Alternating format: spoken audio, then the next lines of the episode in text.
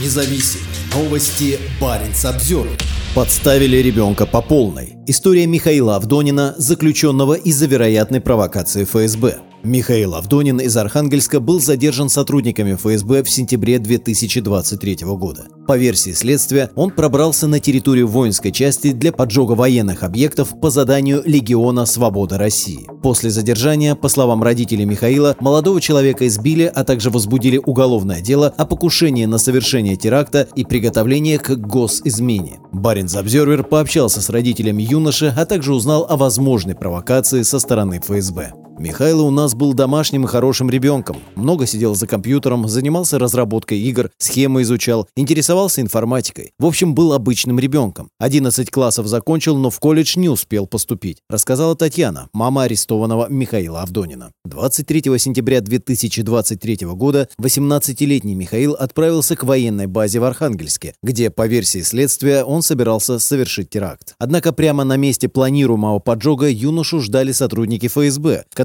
тут же его задержали. Позже Авдонина обвинили в связи с Легионом Свободы России. Это организация людей из России, которые воюют на стороне Украины. Было возбуждено еще одно дело о приготовлении к госизмене. После жестокого задержания Михаила привезли домой, где провели обыск, а потом на судебное заседание. Суд отправил молодого человека в СИЗО, несмотря на то, что, по словам родителей, юноша был избит сотрудниками ФСБ. Когда я приехала с работы, меня встретили двое военнослужащих в гражданской одежде. Они мне сказали, что я не могу пройти в свою квартиру. Я сказала, что у меня там сын, и спросила, что случилось. Мне сказали только госизмена. Сначала долго держали на площадке, до тех пор, пока Мишу не привезли в наручниках. Для нас это было шоком. Квартира была уже опечатана, рассказала Татьяна. «Избили его по полной программе», — рассказал отец Михаила. «Когда его привезли, у него все лицо было опухшее, он даже чай пить не мог, глотать не мог. Потом его возили на медицинскую экспертизу после того, как побили. Баринс Обзервер обратился к пресс-службе Легиона Свобода России, чтобы получить информацию о связях с активистом, однако нам не ответили. В деле Михаила Авдонина есть несколько странных деталей. Так, в день, когда юноша якобы пытался совершить теракт, за ним следили сотрудники ФСБ. Издание 29.ru публикует снимки, сделанные спецслужбами службами. А после задержания появилось видео, где Авдонин с листа читает текст с извинениями. Последний год большая часть дел о госизмене является провокацией, говорит Евгений Смирнов, адвокат первого отдела. Я бы сказал, большинство тех дел, когда человека задерживают перед тем, как он совершил что-то противозаконное, они являются провокацией со стороны сотрудников ФСБ. Поэтому не удивлюсь, что и в этом случае все было именно так. Еще одной странной вещью в деле Авдонина стал адвокат, который заставил юношу признаться в том, чего он не делал. Первый адвокат заставил подписать Мишеньку какую-то бумагу, где сказано, якобы он поджег какие-то бани на территории военной базы. Адвокат ему сказал, соглашайся с этим, тебе срок скостят. Подставили ребенка по полной. То есть его попросили расписаться за то, чего он не делал. Походу, этот адвокат под ФСБ ходит, вот и все, считает Руслан, отец Михаила Авдонина. Сейчас много действий стали квалифицироваться российскими властями как государственная измена, говорит Евгений Смирнов. Чтобы быть привлеченным по этой статье, не обязательно продавать какие-то секреты Родины. Сейчас достаточно сделать перевод нескольких сотен рублей на иностранный счет, пообщаться с родственником за границей, либо переписываться с кем-то в телеграм-канале. Такие дела для чекистов – серьезный карьерный рост. Во-вторых, начальство наверняка на них оказывает давление, чтобы они искали шпионов. С поимкой тех людей, кто действительно совершает какие-то действия в интересах иностранного государства, ФСБ все сложно. Самый простой вариант – заняться провокацией. Это легко и просто. Написать человеку, втереться в доверие, представиться представителем какой-то иностранной организации, а далее в этой переписке включить все те вещи, которые необходимы для возбуждения уголовного дела. Потом попросить человека прийти в определенное время и в определенное место, и там его задержать. То есть для сотрудников ФСБ все прекрасно. Теракт не состоялся, он раскрыт, продвижение по карьерной службе и доклады наверх. У всех жизнь удалась, кроме бедного человека. После начала войны в Украине в России существенно увеличилось число возбужденных ФСБ уголовных дел по террористическим статьям, а также о госизмене и шпионаже. Журналисты «Сибирь Реалии» выяснили, что в 2023 году в России как минимум 148 человек стали фигурантами уголовных дел о госизмене, шпионаже и тайном сотрудничестве с иностранцами. В статье также отмечено, что некоторые дела заводятся из-за провокаций, которые устраивают сотрудники ФСБ. Одним из самых громких дел, возбужденных после провокации российских спецслужб стало дело Валерии Зотовой из Ярославля. В феврале 2022 года 19-летняя Валерия Зотова начала общаться в чатах антивоенной направленности. Там она познакомилась с мужчиной, который представился сотрудником СБУ и предложил ей за деньги поджечь здание, где собирали помощь военным в Украине. Зотова сначала согласилась, но затем передумала и решила инсценировать попытку поджога. Своими планами она поделилась с подругой, которая оказалась связанной с ФСБ. В феврале прошлого года Валерия поехала вместе с подругой к зданию администрации, чтобы инсценировать поджог. Однако доехать не успела. Прямо в машине она была задержана сотрудниками ФСБ.